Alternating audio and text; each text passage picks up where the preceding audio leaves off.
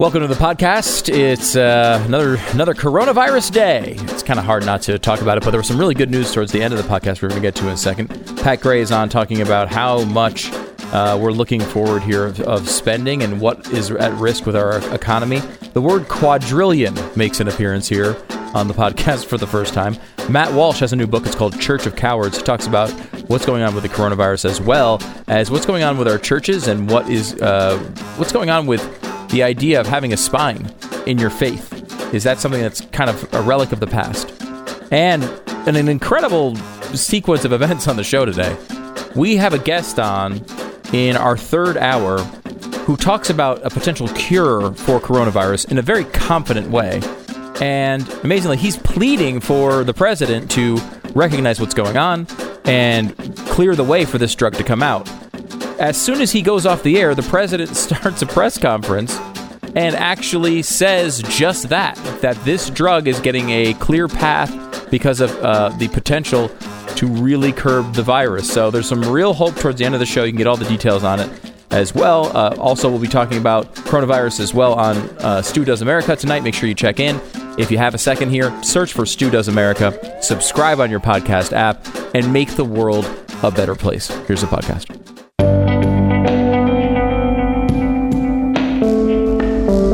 You're listening to the best of the Glenn Beck program.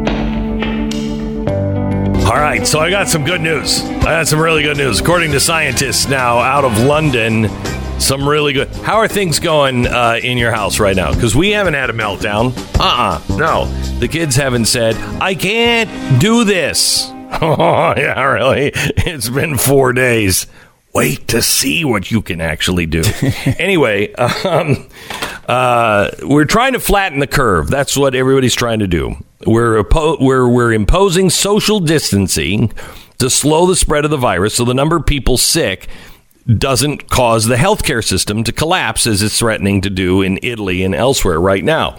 That means the pandemic needs to last at a low level until either enough people have had COVID 19 to leave most immune, assuming that our immune system actually will will leave a marker in us to say, "Oh, I recognize that. I can fight that." Last night, I had an expert on said that she's 99% sure that this is going to happen that we are going to have those markers in us but I, I we don't know yet we don't know this is going to last until we either get those markers in us or until there's a vaccine so how long will that take? How draconian are things going to have to get? All right. We've been told that it'll be just a couple of weeks. We're just going to do this for a couple of weeks. And I've been telling you, ah, nope, that's not it. We're not going to be doing this for a couple of weeks. We're going to be doing this for a long time. Plan on eight weeks, is what I said. Well, scientists in uh, London have just come out with uh, some new numbers. According to a report yesterday, as long as someone in the world has the virus, breakouts can keep reoccurring without stringent controls to contain them. In the report yesterday, researchers at the Imperial College of London proposed a way of doing this. Ex- uh, impose more extreme social distancing measures every time the admissions to intensive healthcare units start to spike. Then relax them when they start to fall. Every time they rise above a threshold, let's just say, for example, 100 per week, the country would have to close all schools and most universities and adopt social distancing. When they drop below 50, those measures can be lifted. But people with symptoms or whose family members have symptoms would still be confined at home. Now, social distancing, something that we had never heard, but we're used to now all of these new words and phrases just being thrown at us. What is social distancing? Researchers define it as all households reduce contact outside of the household, school, or workplace by at least 75%. Now, that doesn't mean that you don't go out with your friends once a week instead of four times. Really? Is that what you got, Stu? Are you getting that from social distancing that, ah, you know, but Fridays are different? No, apparently not. That's not allowed. Yeah. Yeah. Okay. It means everyone does everything they can to minimize social contact, and overall, the number of contacts fall by 75%. Under this model, the researchers conclude social distancing and school closures would need to be in force some two thirds of the time, roughly two months on, one month off until a vaccine is available. They say that will take at least 18 months. now, I don't know about you, but my kids are already starting to social distance themselves from me. uh, and uh, uh, I can't imagine being locked in the house for 18 months. I don't think th- I don't think that's Anybody? something that we will accept. Frankly, I mean that is the type of thing that we will just we'll just say no. I, we will just. May I not- read the rest of this Yes, I know. I know. May I read the report. rest of this pretty. Mm-hmm. happy missive? Yeah. So surely there has to be some other options. Why not just build a whole buttload of ICUs? Well, it doesn't work. The researchers' model that didn't solve the problem. Without social distancing of the whole population, they found even the best mitigation strategy, which means isolation or quarantine of the sick, the old, and those who have been exposed, plus school closures, would still lead to a surge of critically ill people eight times bigger than the US or UK system can cope with. So, even if you set factories out to just churn out ventilators and beds and ICU farms, you still need more nurses and doctors to take care of everybody, and we just don't have that. In all scenarios, without widespread social distancing, the number of COVID cases overwhelms the healthcare system. Okay, all right. How about just restrictions for one batch of five months? Nope, not good. Once measures are lifted, the pandemic breaks out all over again. This time it's in winter, the worst time for the healthcare system. Now, I'm Yay! as I'm looking at this, isn't this Stu exactly what uh, China is doing right now? Isn't China in the midst of releasing the herds back out into the wilderness? Yeah, so we're going to see whether this works or not because China's basically Right. experimenting with it right now as we speak. And, you know, And- the big news yesterday was supposedly, again, if you believe China's numbers and the what they're telling us, supposedly Oh, China don't even use the word. You racists don't even use the word China on this program. but the numbers are coming Don't from China. China.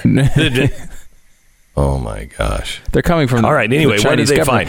What they found was zero cases for the first time since this started of community spread. So that means the, they did have good. 34 new cases, but all 34 were people traveling into China from other areas. Um, which might be another thing they may want to consider stopping. And also, why would you go to China at this point? Uh, this is not a good. I know. It's like, oh man, the savings, the savings of uh, seeing the Great Wall of China, and maybe I'm, me and the family could be buried inside the wall. It'd be great.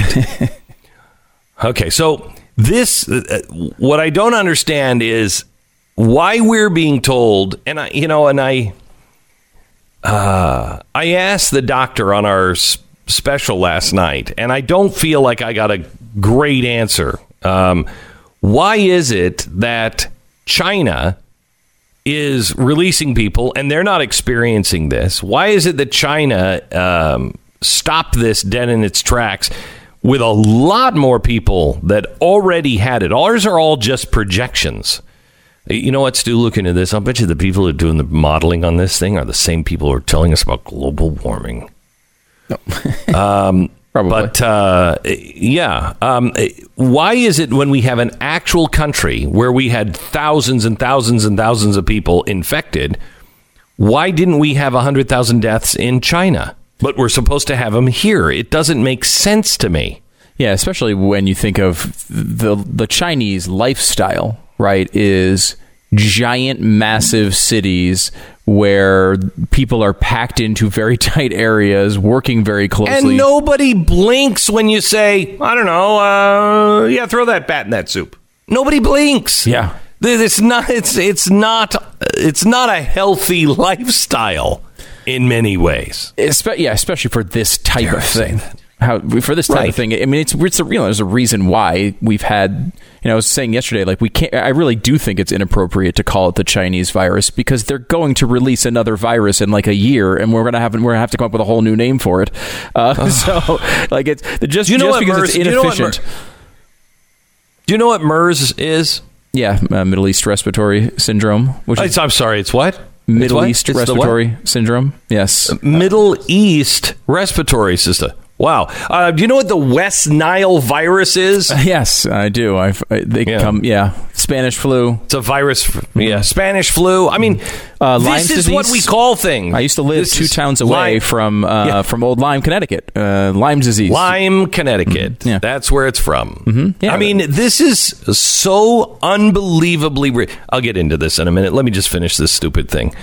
Uh, all right, so this is going to have a huge impact on uh, people coming together. Restaurants cafes bars nightclubs gyms hotels favors uh, uh, theaters uh, movie uh, cinemas uh, art galleries shopping malls craft fairs museums musicians other performers sporting venues sports teams concert, conference venues cruise lines airlines public transportation private schools public schools daycare centers.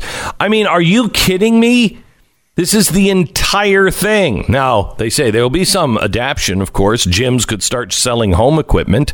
Oh, and online training sessions. Oh, okay. All right. It's now being called the shut in economy. Shut in economy. hmm hmm It sounds sustainable to me. Um, now, they're saying that we're going to have a better healthcare system at the other end of this. Oh, are we? Or are we going to have a nationalized healthcare system? They say maybe movie theaters will take out half of their seats. Meetings will be held in larger rooms with spaced out chairs. Gyms will require you to book workouts ahead of time so they don't get too crowded. But here's the good news. Governments all around the world, including Israel, have decided to use cell phone location data. See if this uh, matches what you've been saying is coming, Stu. Uh, it'll match location data with its intelligence services to, that they use to track terrorists to trace people who've been in touch with known carriers of the virus. Singapore does exhaustive contact tracing and publishes detailed data on each known case, all but identifying people by name. Uh, to get on a flight, perhaps we're going to have to be signed up to a service that tracks your movement via your phone. The airline wouldn't be able to see where you've gone, but it would be able to get alert if you have been close to someone that has been infected or in a disease hotspot. There'll be similar requirements for the entrance of large venues, government buildings, public transportation hubs. There'd be temperature scanners everywhere, and your workplace might demand you wear a monitor that tracks your temperature or other vital signs. Where nightclubs ask for proof of age, in the future they may ask for proof of immunity, an identity card, or some kind of digital verification via your phone showing you've already recovered from or been vaccinated. The intrusive surveillance will be considered a small price to pay for the basic freedom to be with other people. Gig workers, again, this is this this is a report from London. Gig workers from drivers to plumbers to freelance yoga instructors will see their jobs becoming more precarious. Immigrants, refugees, the undocumented, and ex convicts will face yet another basic obstacle to gaining a foothold in society. Bullcrap. Bullcrap. That won't happen. Can somebody, this is another thing I'm going to take on today. Can somebody please tell me why we're releasing prisoners? Why are we releasing prisoners? Isn't that the ultimate in isolation? Isn't that, aren't we just quarantining them? Why are we releasing people onto the streets?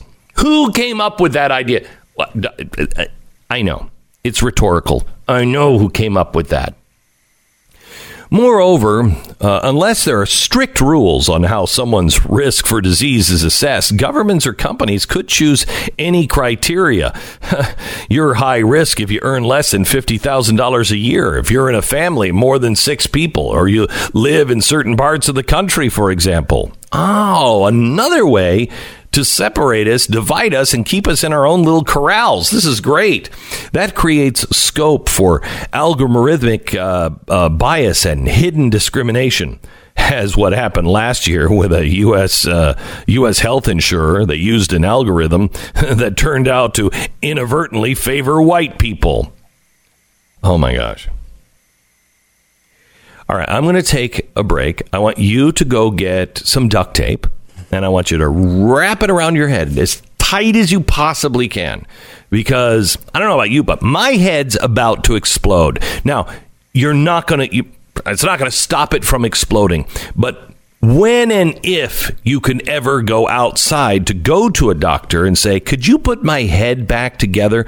You'll have all of the bone pieces, everything you need to assemble it right there on the inside of that duct tape. Might take you a while, but I suggest you wrap your head because it's going to be a bumpy ride. This is the best of the Glenn Beck program.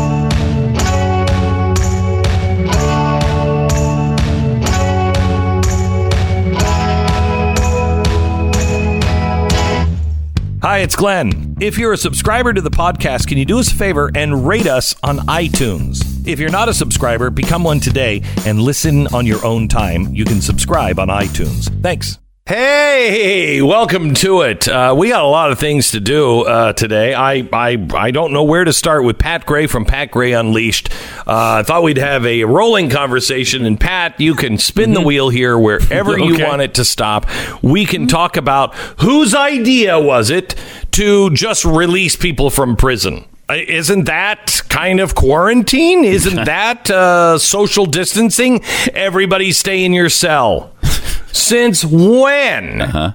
Who came up with this? Why are we doing this? Okay, we have that as topic number one. Topic number two is uh, China. Uh, how dare you call this a Chinese virus? How dare you call this the Wu- Wuhan virus? Really? The Spanish flu? you know, didn't measles? even come from Spain? Oh, oh, God. That's just where it was or hit hardest. just yeah or we could just talk about come on come on. We could talk about uh, the gop Yeah. that is wi- they're willing to spend anything and where anymore. are we getting these ideas? Does it, Mm-hmm. can you tell me what the metrics are here? If you really want to help people you're just going to send everyone a check for a thousand dollars? What are you talking about first of all it's not everybody it's only people who have an income of i think it's a hundred thousand dollars uh, or a hundred fifty thousand as a couple and 75 uh, and below as an individual Okay, well, that covers a lot of people. Uh, but what are they supposed to do with that? What? Where are they going with that? And really, we're just. How about just no taxes for anyone? Right, that's the no re- taxes. That's the less government thing to do. We're doing the bigger government thing, and that's what we keep doing over and over and Right. over. How about this one, Pat? How about, how about how about this one? How about you can't foreclose on anybody's home? Can't do it. Can't do it for the next six months or until this. Mm-hmm. I mean, mm-hmm. that's not good. No, but not ideal. It's but not just printing money. I do believe that is part of this. I, I think they're uh, going to do that for two months, right? Isn't it a two month process to start. Yeah, Yeah. Um, Uh, but you've got you've got McConnell, Mitch McConnell, who's a supposed Republican, um, and this is why we didn't like the guy so much in the first place. We're going to go on and vote as soon as the Senate can get permission to vote on the bill. Came over from the House, sent it down to the president, reassure the people. He added, "A number of my members think there are considerable shortcomings in the bill. My counsel to them is to gag and vote for it anyway." Uh, that's uh, that's very conservative of you. Thanks, thanks, Mitch. And then it's the I- I'm, I'm beginning to hate this phrase more than the, more than poison. Uh, let's not let perfection be the enemy of good. Shut up! Shut up! I, I can't take that. I Glenn, can't take it. do, do you know the CDC guidance of how far I have to be away from Pat when he's yelling like that? It's definitely got to be more than six about feet, right? A mile and a half. no, that's that's yeah. That's why I'm that's why I'm in another studio. There is no distance for You know- Pat. How, try Cleveland. we have eight conservatives left in the Senate. Eight. Marsha Blackburn voted against it. James Inhofe. Ron Johnson, James Lankford, Mike Lee, of course. Mm-hmm. Thank you, Mike. Rand Paul, Ben Sasse, and Tim Scott. Those are the only conservatives, I guess, left in office. Well, because they were they were hammering Rand Paul yesterday because he decided to propose an amendment, and the amendment would say, "Hey, if we're going to give a trillion dollars away, let's come up with a way to pay for that." And maybe we, for example, his ex- idea Hmm. was let's get rid of the war in Afghanistan. Let's, Oh. uh, and he suggested a couple of other things. that would pay for it. Um, and they're like, "How dare you?" And Chuck Schumer's like, "This is a crisis, and we're this is wasting time." Really, is is the four hours you had to wait to go through Wow. the voting process really going to be the difference here? Uh, you know, I, I, it's not like you good guys are going to send out these checks today. Like Right. I, we all understand this is going to be a little bit of time, but you know they can't even have a conversation about paying for it. And I understand No. this is a tough Right. one. Like you know, to your point about the taxes, like. I love that, and I think that's a great way. And I love the. I would suspend all federal taxes. yeah, and it's great. Glenn's made a great point on this. Like it's it's an au- almost an automatic sunset. They can't keep all this power because they're going to want to reverse the tax thing so badly that when it's time to reverse it, maybe they will. Right. But the the issue there is, and I think there No, is. they, they they absolutely will. In Absolutely fact, they will. Mm-hmm. end it. They will end the if you tie it to no taxes until this national emergency is over. I can guarantee you at the very first opportunity that they have to declare this national emergency over, mm-hmm. they'll declare it's it. like next Yes. Tuesday. They will do it. Really? Yeah, We're- yeah it'll be like we're a, a national emergency. You know, I think we might have been overreacting a little bit. There's a giant pile of bodies outside the hospital. You think it's over now? Yeah, it's over. Like, No, okay. no. we have less no. bodies today than we did yesterday. Okay. It's over. It's It's, over. over. the only time your convictions and principles are tested are when there's a crisis, right? There's no, you don't have to.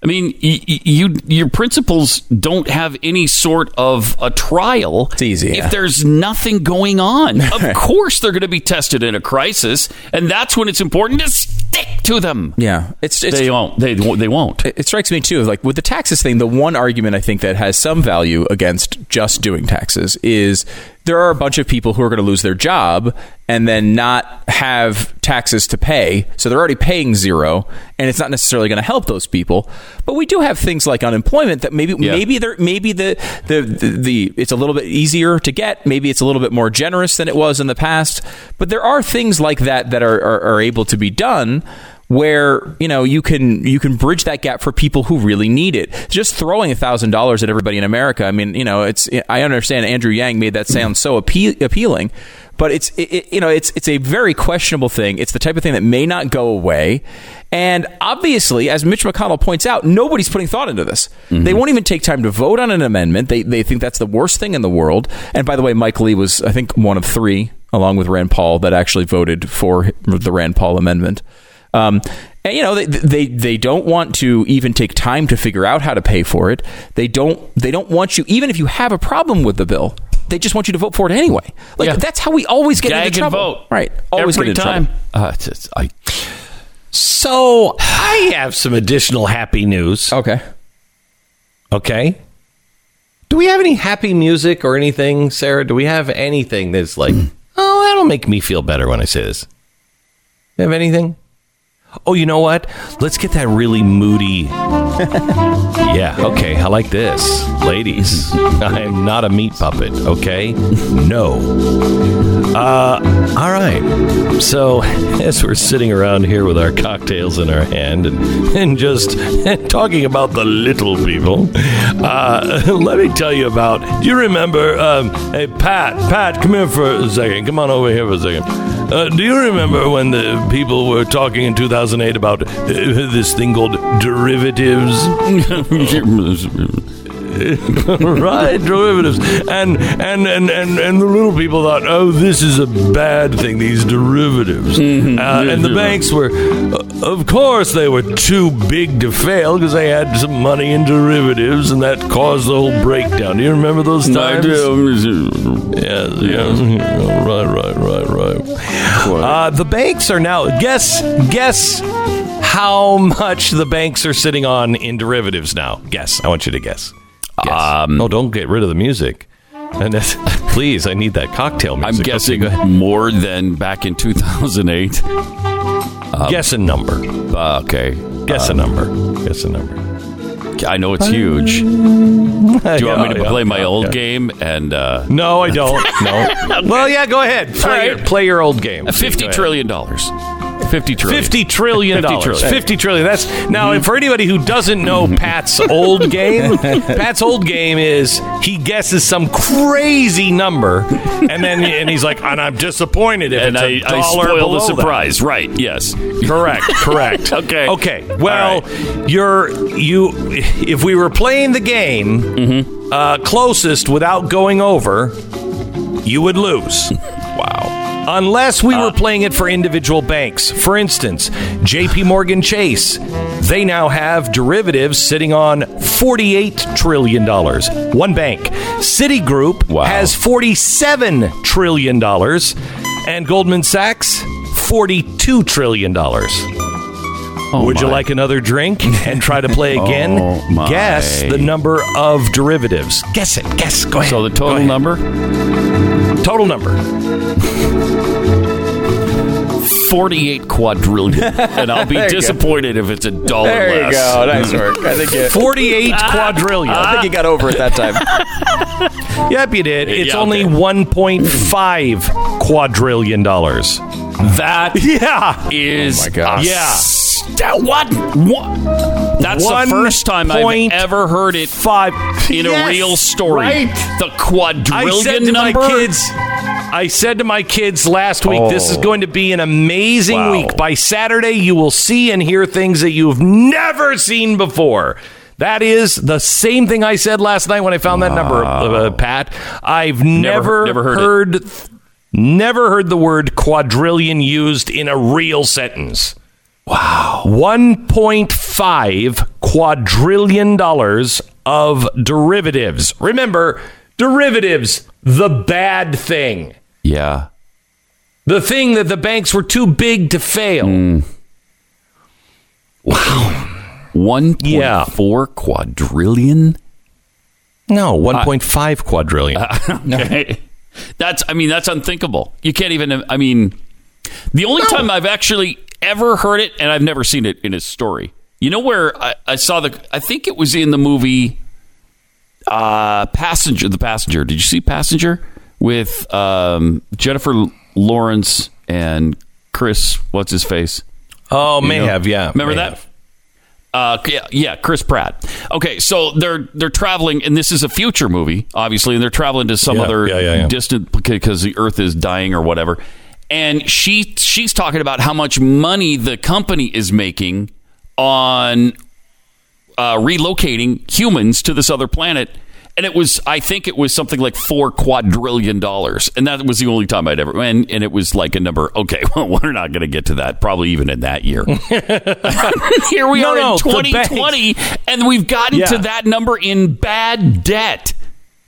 Yeah. That's not good. That's not good. Yeah, that's not good. As Uh, Stu fact, would say, that's you- suboptimal. by about 1.5 quadrillion dollars. Yeah. Uh, Yeah. I'll give you the rest of this. The reason why Wow. I came across these numbers, I'll give you the rest of it uh, next hour. You don't want to miss it. Uh, you know, Hmm. might want to prepare because uh, 1.5 quadrillion dollars in derivatives. You're listening to the best of the Glenn Beck program. Mr. Matt Walsh, podcast host of the Matt Walsh Show. Uh, he's as clever as I am with the Glenn with the Glenn Beck podcast. We didn't work hard on the name of it. We work on the content. He's also the author of a brand new book called The Church of Cowards. Hello, Matt. How are you? Hey, Glenn, doing well. How about you? Oh, you know, this is, I'm fantastic. I'm fantastic. Uh, anything, anything on your mind uh, you want to hit first before we get into the Church of Cowards? Uh, you know, on uh, coronavirus, like uh, you want to make sure that we're not calling it, uh, you know, the Chinese virus or the Wuhan virus or anything else. I mean, because I, I'm sure Yeah, you agree with that.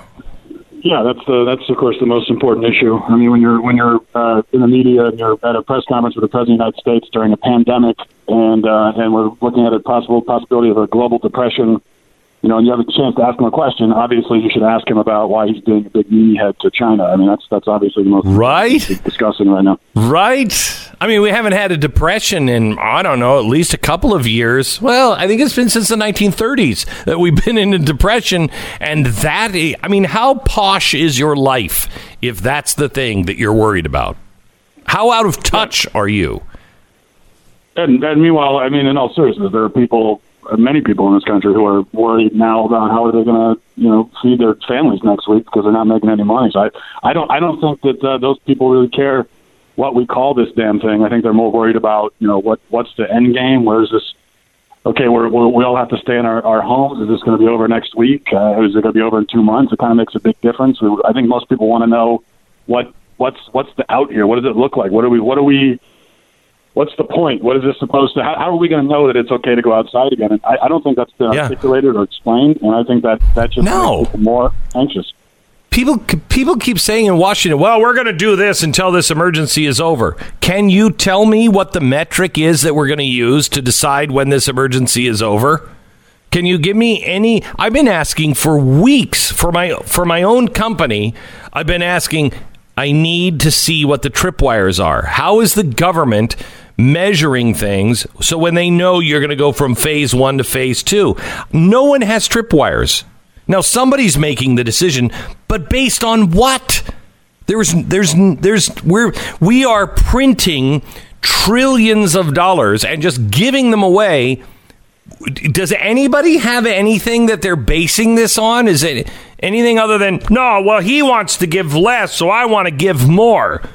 What is all of this based on? There's no reality. There's no fact. There's nothing. Yeah, it, it makes it. I mean, the, the hard thing is that uh, even the scientists and the doctors don't know everything. Uh, don't know everything about this virus because obviously it's new. And the rest of us, I know for me, I don't know a damn thing about viruses or, or pandemics. It's it's not something I really thought about up until now. I'm not an expert. So you know, we're, we're looking for. We we need to know who we can trust on this and who we can listen to. And of course, we know we can't live. We can't listen to the media in the in the disinformation age that we live in. So. Who, where, where do you go? Who do you who, who who's and that's So who has their Matt? Who has their credibility? Because you you've written a, a book, uh, "The Church of Cowards," and in, in the the very first chapter, Christians not worth killing.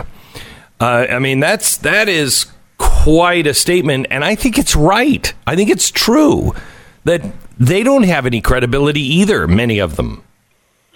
Yeah, that's the that's the thing you hear. I hear this from Christians all the time. How they're worried about, um, you know, the possibility of some real violent persecution happening in this country, the way that it's happened, uh, as we know, it, it is happening now in so many other parts of the world. But the the point is that it's it's there's no reason for it to happen here. Anybody who wants to persecute the church here, there's no reason to go to that level because Christians are just abandoning their faith uh, on their own. Just very are very happy to do it without much encouragement, and so um, that's why I say not worth killing. We're sort of we're, we're not worth in this in this country anyway. We're not worth persecuting. I don't think we've we've earned that in a in a sense. Well, I I think we're kind of like where Germany was. Uh, Germany, you know, the church was strong in Germany, but they sold out to the Nazis and replaced the the pictures of Christ on the mantles uh, within. I think it was a year of his uh, of his becoming chancellor. Most of them had already just said, "Oh, I give. Okay, you're right," and they were they were holding meetings as a greater German church to get to talk about and, and seriously discuss the getting rid of the Old Testament in the Bible because of all of the Jewishness of it.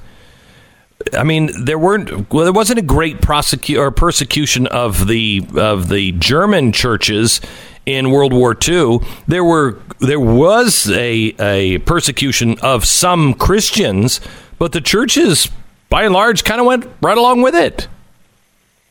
Yeah, I think that's I think it's a good analogy because I, I, I that's what you see in our culture as well, with uh, with so many churches that are, you know, it's it's not about going along with with a with a you know a dictator figure like Hitler, but it's more about going along with the culture and the culture of death, and not wanting to uh, resist or fight back because number one, I think we've lost our we've lost that sort of warrior spirit that used to be has always been historically a part of Christianity from the very beginning And also, we've been told that things like tolerance are these great virtues. And so we can go with the flow and be apathetic and then dress and, and be cowardly and dress that up as tolerance. But of course, we know that tolerance is, is not a virtue at all. Tolerance can be fine depending on what you, but it all depends on what you're tolerating. And even if you're tolerating something good, it's a, it, it doesn't take a lot. The thing about tolerance is that you can do it from your couch with Cheeto dust all over your all over your chest when Oh, you're sitting there watching TV. It's it's really easy to tolerate things. It just requires you to literally do nothing and allow whatever it is that's happening to continue happening. So it's not virtuous, and we know that that with as as Christians there are so many things that we should not be tolerating to the best of our ability. We should be resisting and fighting back against, and that's what. If you look, pick up the gospel sometimes and, and read them. I think people need to actually do that, especially if you're a Christian. And you're going to find that, that Jesus, Jesus Christ, uh, uh, when he was walking around on earth, was was was confrontational. He was not. This was, he was not a, a hippie peacenik figure going along to get along. He was confronting constantly and aggressively. Well, I have to interrupt. May, may I interrupt you, uh, Mr. Matt Walsh? It's uh, Joe P. reporter from MSNBC, and in your book, you you describe the hangout Jesus, the idea that Jesus hung out with sinners and prostitutes, and that's exactly what he did. You know, you're saying he was he was not a tolerant man, but he was hanging out with them all the time. He was uh, having dinner with them, probably partying with them. Uh, you know, just hanging with the common folk. And you're this Jesus you're describing. I don't recognize, sir. Yeah, well, it's, I mean, it's easy not to recognize Jesus if you haven't read the if you haven't read the, the accounts of him in the in the Bible. That's the thing. He was. You, you say, hang, I mean, hang, he was not hanging out. I mean, he, he hung on the cross for sinners, and that's that's so that, that that's very true. But that's the point. It was the exact opposite of hanging out the way that we think of it. It wasn't just was he wasn't just hanging around and and uh, and uh, palling around. This was about leadership and and uh, ministering to sinners. And I think those are the words we should be using. So, are you seeing a Christian response right now to COVID 19? Are you seeing the churches doing what they're supposed to? Well, I don't know because uh, you know the, a lot of the churches, of course, across America. I know my church is shut down, as, as so many churches have. I guess most of them have, and I, I, I'm not going to call that a, a manifestation of a church of cowards and say they're being cowards for doing it because um, you know I'm not in a position of having to make those choices, thankfully, and I know that so many churches, you know, they they, they have a lot of older people, and so you, you have a responsibility to them, and you don't want to put them in a position where they're going to be harmed. So I understand But that. but but, Um, but church is really church is not really four walls. Church, what happens inside of those far wall four walls is the least important thing. Uh, you know, when it comes to being a Christian, it's what you do outside of those four walls. So the the building may be closed, but the church isn't closed. Right, that's exactly right. And I think that one of the really important things that the church needs to do now and Christians need to do now is uh, respond. I, I- think people are having. We already know there's a crisis of faith in this culture as it is, and then you throw something like this into it, and people are asking. I get questions like this, and I'm not. You know, I'm I'm I'm nobody, but I questions like, well, how could God allow this to happen? Why why would God allow something like this? Uh, where is God in all this? You know, the classic questions that humans have been asking through the ages. And uh, and it's it's it's a question that Christians need to start taking seriously and trying really hard to answer uh, because that's another thing that I think there there are people in our culture who are losing their faith, and it's not always because they want to go run off and sin and because they're weak. It's it's really because they're you know they haven't been raised in the faith. Maybe they they have legitimate questions. They're scared or confused. They just they need someone to come and take their questions seriously and uh, address them. And, and oftentimes I think we're, we're afraid to do that. You say, um, you know, when is when are American Christians willing to lay down their smartphones, let alone their lives, uh, for the faith? How do you? Uh, I, I think that the churches are not providing, as you just said, any real answers and really any real direction. Um, it seems like you're telling a bunch of old stories that we've heard a million times, even though we haven't. Um, we've heard a million times. I know the Jesus story, uh, and they're not relating it at all to real life at all. And so people they get more out of their smartphone, and they think that church and and the Bible and everything else has nothing to do with them and their life because the church has failed on that front.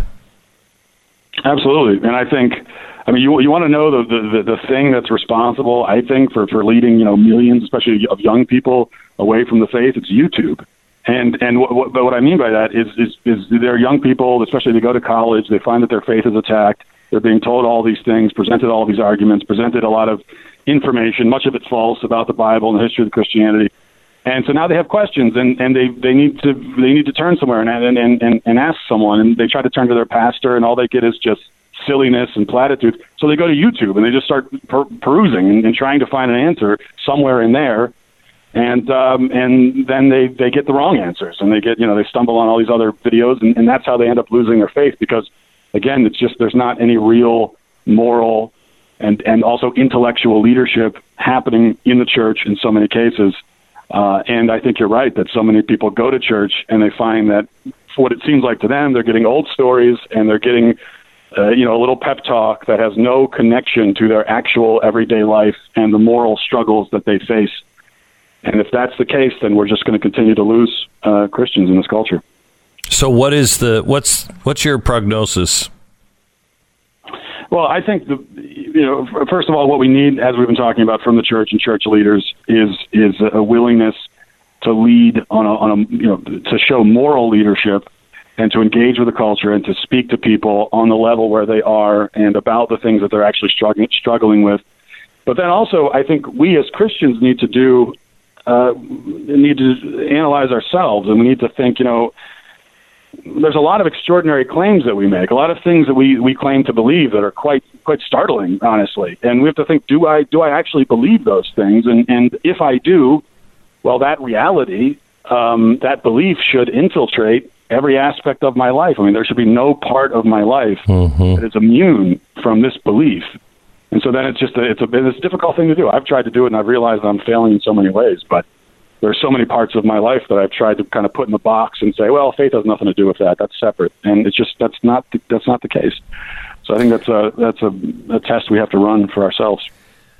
The subtitle of the book is A Wake Up Call to Complacent Christians. I think that's what coronavirus is as well. I think uh, we can use this uh, opportunity to get closer to our family. And I joke a lot about, you know, my family and, and, you know, being trapped. Help me, Matt, please, dear God, help me. I'm trapped in this house with my children and their teenagers. Um, I joke a lot about it, but it, I will tell you that if we can use this time to, um, uh, to, explore our faith and expand our family uh, relationship, it is it will be a time well spent.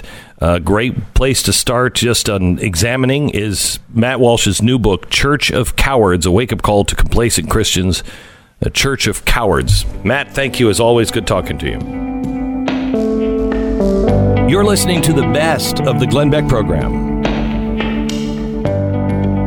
So we have Gregory Rigano. He is a Stanford advisor, Spark. He is the project lead of the cl- clinical tile, uh, trials for COVID 19 prevention. Last night, he made a pretty remarkable uh, announcement, and we are keeping our fingers crossed that it is true. Greg, welcome to the program. Uh, thank you for having me on, Glenn. Sure. So, so tell me what what you've discovered, what you have, what it means, and how fast can it get out? So, really, this is the key item here is that we don't have time. This disease is growing at an exponential rate um, of 10x. So we need to proceed immediately. We do not have time, and we need to shut this disease down right now. It's a matter of national security so specifically, I just want to lead with this that the President of the United States of America, our Commander in Chief, has the authority to authorize the use of hydroxychloroquine against coronavirus immediately. He's cut more red tape at the FDA than any other president in history. And for example, in 2017, the FDA approved a muscular dystrophy drug based on an uncontrolled trial of less than 15 patients. That's one five and the drug was approved by the FDA. So what I'm here to report is based on a well-controlled, peer-reviewed clinical study out of the south of France by the most eminent infectious disease specialist in the world, Didier Raoult, MD, PhD. He enrolled 40 patients, which showed a 100% cure rate after taking two generic drugs, hydroxychloroquine and azithromycin, 100% cure rate against coronavirus within six days. The study was released yesterday morning on my Twitter account, Rigano ESQ, and also on covidtrial.io, and was recently accepted into the International Journal of Antimicrobial Agents by Elsevier. We are in contact with hospitals across the country and around the world, and they're implementing this protocol immediately. So, what is it that that that you have? I mean, what? I mean, we do we have to have more trials? That you say the president needs to open this up. What is the next step? Do you have the finished product, and can it be mass produced? The finished product are generic drugs that have been around for over 50 years. Have, have, so, hydroxychloroquine is an anti-malarial drug that was developed in response to American soldiers coming back from World War II in the Far East that had contracted malaria. It, it has a high quality safety profile and has never come off the market since 19, about 1955. It is used on a regular basis to treat autoimmune diseases as well as rheumatoid arthritis. So this is in literally every pharmacy in America, and this can be implemented today. It's very inexpensive. It's a generic drug. The data is unrefutable, and the president can proceed immediately. Again, the FDA has approved drugs based on clinical trials with less patients and in, in only one clinical trial. This, this can happen right now. Well, this doesn't seem like it's a hard thing. I mean, you know, you're not making these are both generic drugs, aren't they? I mean, zithromycin's been around forever. Correct. I mean, who has not heard of a Z-Pak? Right. Uh, so it's not like you're standing or this doctor is standing to make a lot of money um, on this, correct? It, it, has nothing to do with that. It really has to do with where we're in a, a global crisis right now. The world is shutting down. The airline industry is having significant difficulties. Um, you know, p- people are getting fired from their jobs. There's massive layoffs. There's, the infection rate is growing at an exponential rate. Uh, ICU rooms are, are, are getting overfilled. And the, most importantly, the doctors and nurses on the front lines, that's who is at the biggest risk.